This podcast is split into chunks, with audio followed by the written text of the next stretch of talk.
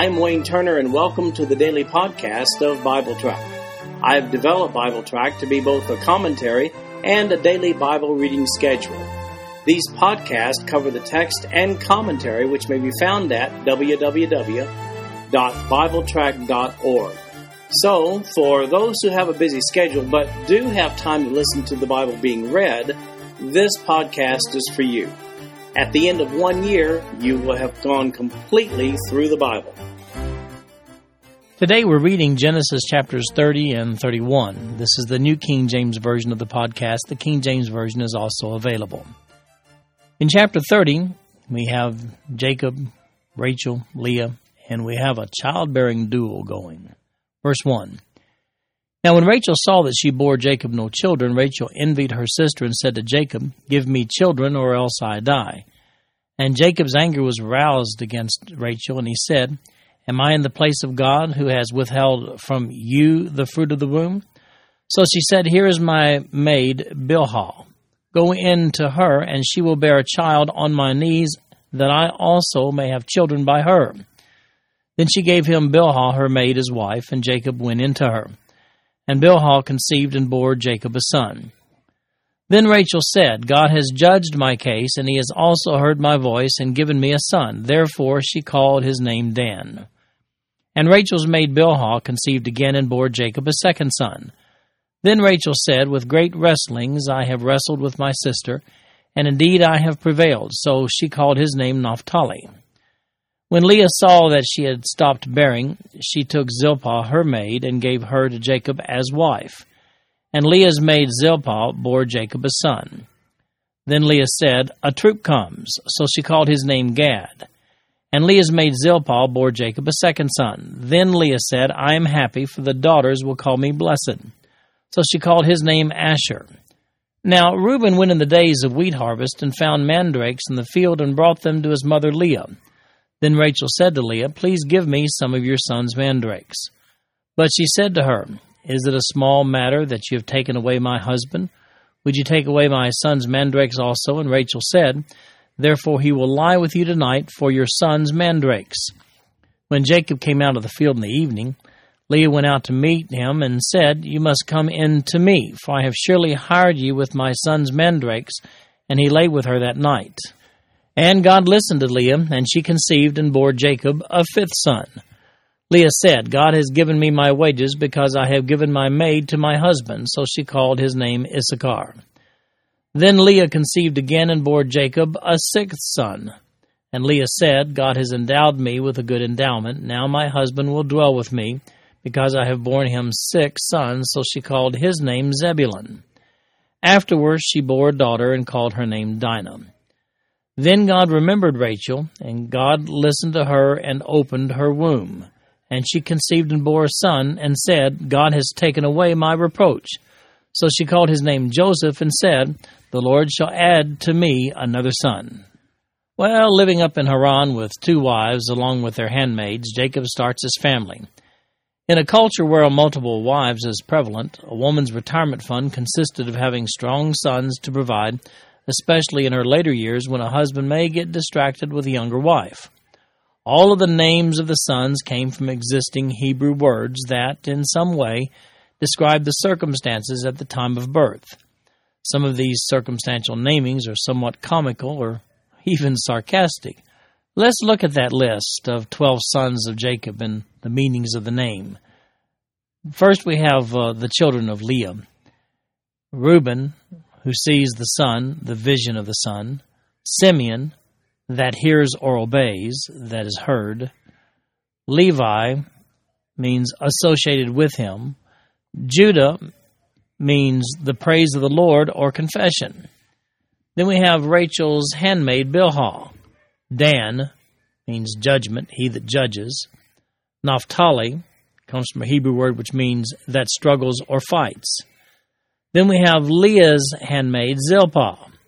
Gad means a band, a troop. Asher, from a Hebrew word which means happiness. And then we have Leah's children, uh, additionally born in verses 14 to 20. Issachar means reward or recompense. And Zebulun, meaning dwelling or habitation. And then Rachel. Joseph comes from a Hebrew word which means increase or addition. And then additionally, born to Rachel in chapter 35, which we'll see later, that son is named Benoni, which means son of my sorrow or pain. We'll see that Rachel dies there, so Jacob changes his name to Benjamin, and Benjamin means son of the right hand. Well, there's no dispute, as you can see in this chapter.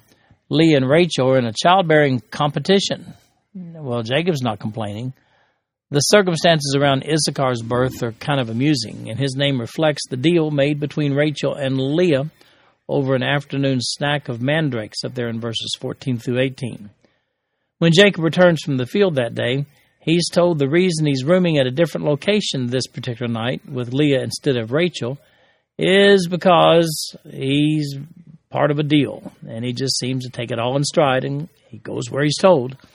It's commonly believed that these mandrakes are the Atropa mandragora, whose leaves are like lettuce but dark green with purple flowers, a forked root, and fruit about the size of an apple. These are reddish in color and have a sweet smell, and they're gathered usually in May. We're told that the ancients used this as an aphrodisiac, as seems to be the case in the Song of Solomon, uh, chapter 7, verse 13. It was commonly believed in that region that these mandrakes could cure infertility. Oh, and if you wonder, current day botanists have managed to create a narcotic substance from these very mandrakes.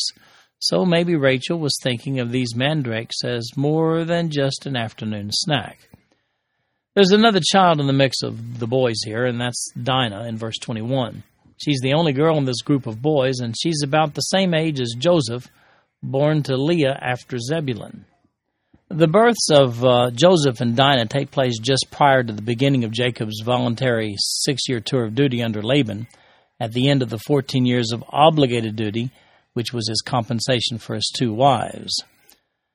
Now, in chapter 30, beginning verse 25, here's some things that I'll bet you never knew about breeding livestock.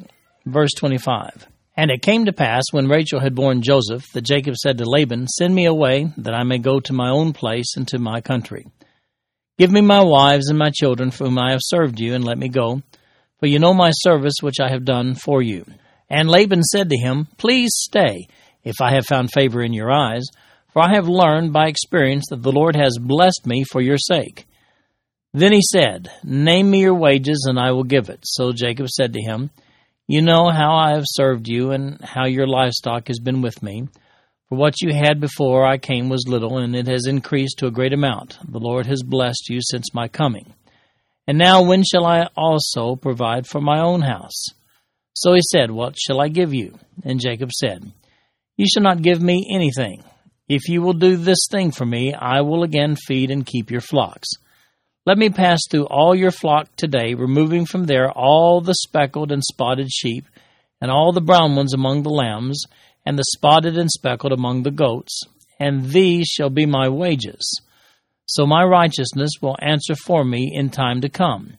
When the subject of my wages comes before you, every one that is not speckled and spotted among the goats and brown among the lambs will be considered stolen if it is with me. And Laban said, Oh, that it were according to your word.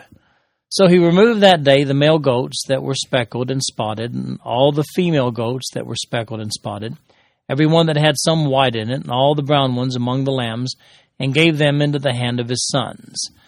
Then he put three days' journey between himself and Jacob, and Jacob fed the rest of Laban's flocks. Now Jacob took for himself rods of green poplar, and of the almond and chestnut trees, peeled white strips in them, and exposed the white which was in the rods. And the rods which he had peeled he set before the flocks in the gutters, in the watering troughs where the flocks came to drink, so that they should conceive when they came to drink. So the flocks conceived before the rods, and the flocks brought forth streaked, speckled, and spotted.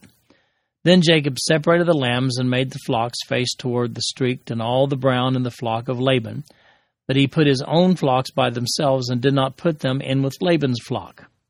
And it came to pass whenever the stronger livestock conceived that Jacob placed the rods before the eyes of the livestock in the gutters, that they might conceive among the rods. But when the flocks were feeble, he did not put them in, so the feebler were Laban's and the stronger Jacob's. Thus the man became exceedingly prosperous and had large flocks, female and male servants, and camels and donkeys. Laban wants Jacob to stay on after his 14 year commitment is complete. That was for the two wives, seven years for Leah, seven years for Rachel. He even offers to compensate him. Jacob is convinced that Laban's prosperity is as a result of Jacob's presence, as he states in verse 30 For what you had before I came was little, and it has increased to a great amount. The Lord has blessed you since my coming, and now when shall I also provide for my own house? Well, all right, here's the deal. Jacob proposes that he'll continue to watch Laban's sheep and goats, but the goats that are born brown or multicolored, and the sheep that are born speckled or spotted, will become his property as his wages. Now, since these are more rare, Laban thinks he's made an exceptionally shrewd deal with Jacob. To make certain he doesn't take a hit on the deal, Laban goes ahead and separates out those existing rare goats and sheep from his flock and puts them under the charge of his sons, moving them a distance of three days' journey away. We see that in verse 36. So Jacob is left with only white goats and sheep to pull off the deal. Now, understand the uphill task here. Jacob's wages for serving Laban will be the goats and sheep that are born that look nothing like their progenitors.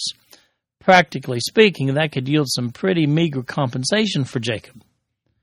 Now, look at the unusual breeding techniques that Jacob uses in verses 37 to 42. I mean, with the stripes and the, I mean, come on, that really can't work, can it? Apparently, folklore has it that goats and sheep bear offspring with light or dark colors mixed in, depending on what they were viewing at the time of conception. So Jacob provided rooms with a view for the livestock. Well, whatever. Jacob tried it. The bottom line is that God blessed Jacob to the point that he ended up with his own huge herd of sheep and goats while Laban's diminished. We'll see in the next chapter that God actually changed the mating habits of the cattle in order to prosper Jacob. We also see in the next chapter, chapter 31, verses 7 and 8, that Laban changes his commission arrangement with Jacob 10 times over this period, but that didn't help. Still, Jacob's new offspring far outnumbered that of Laban by the end of the next six years. We see that in chapter 31, verse 41. So that brings us to chapter 31, where Jacob says, Now it's time to pack up and go. Now, Jacob heard the words of Laban's son, saying, Jacob has taken away all that was our father's, and from what was our father's he has acquired all this wealth. And Jacob saw the countenance of Laban, and indeed it was not favorable toward him as before. Then the Lord said to Jacob, Return to the land of your fathers and to your family, and I will be with you. So Jacob sent and called Rachel and Leah to the field to his flock, and said to them, I see your father's countenance, that it is not favorable toward me as before, but the God of my father has been with me. And you know that with all my might I have served your father. Yet your father has deceived me and changed my wages ten times, but God did not allow him to hurt me. If he said thus, The speckled shall be your wages, then all the flocks bore speckled. The streaked shall be your wages, then all the flocks bore streaked. So God has taken away the livestock of your father and given them to me. And it happened at the time when the flocks conceived that I lifted my eyes and saw in a dream and behold, the rams which leaped upon the flocks were streaked, speckled, and gray spotted. Then the angel of God spoke to me in a dream, saying, Jacob, and I said, Here I am.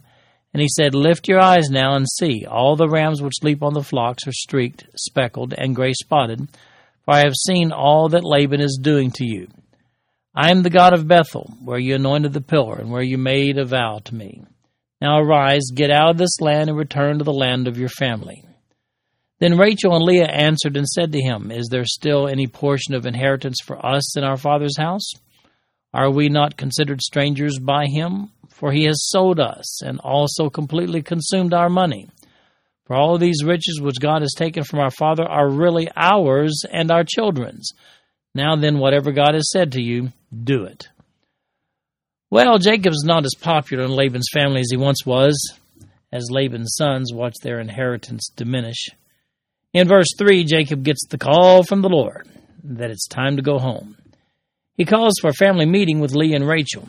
As I mentioned, it would appear from this passage that the sheep and the goat breeding technique used by Jacob had resulted in a significantly diminished flock for Laban and an extremely large flock for Jacob, even though Laban had not honored the original deal. We see that in verses 7 and 8. I mean, according to Jacob, the original deal outlining which cattle born would go to Jacob had been modified 10 times to make it more palatable, shall we say, for Laban. However, each new specification backfired on Laban. Jacob's number of cattle grew while Laban's diminished. The technical specification for how that had happened is given to Jacob by an angel of God in verse 11.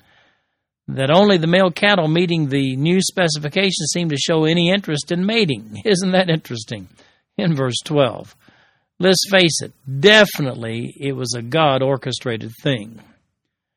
Leah and Rachel quickly decide that their father had not dealt honorably with them either in verses 14 through 16, and they tell Jacob that whatever he sees fit to do, they're in.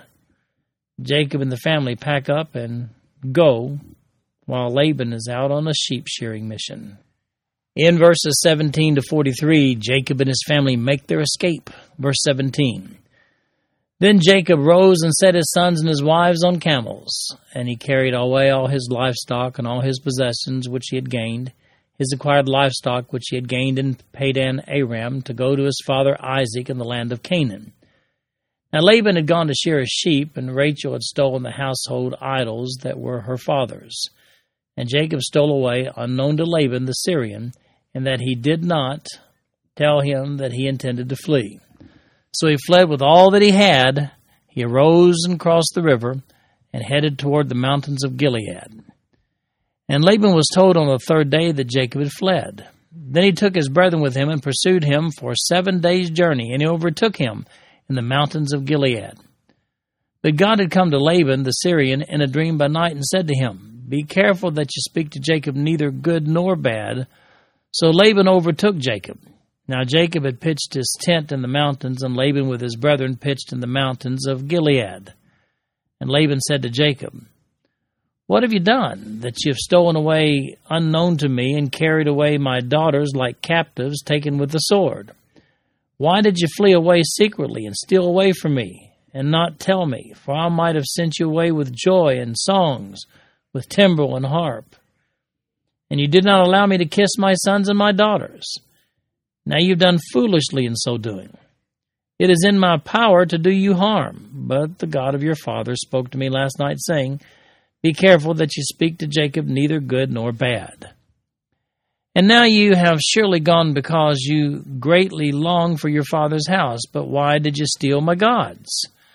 Then Jacob answered and said to Laban, Because I was afraid, for I said, Perhaps you would take your daughters from me by force. With whomever you find your gods, do not let him live. In the presence of our brethren, identify what I have of yours and take it with you. For Jacob did not know that Rachel had stolen them.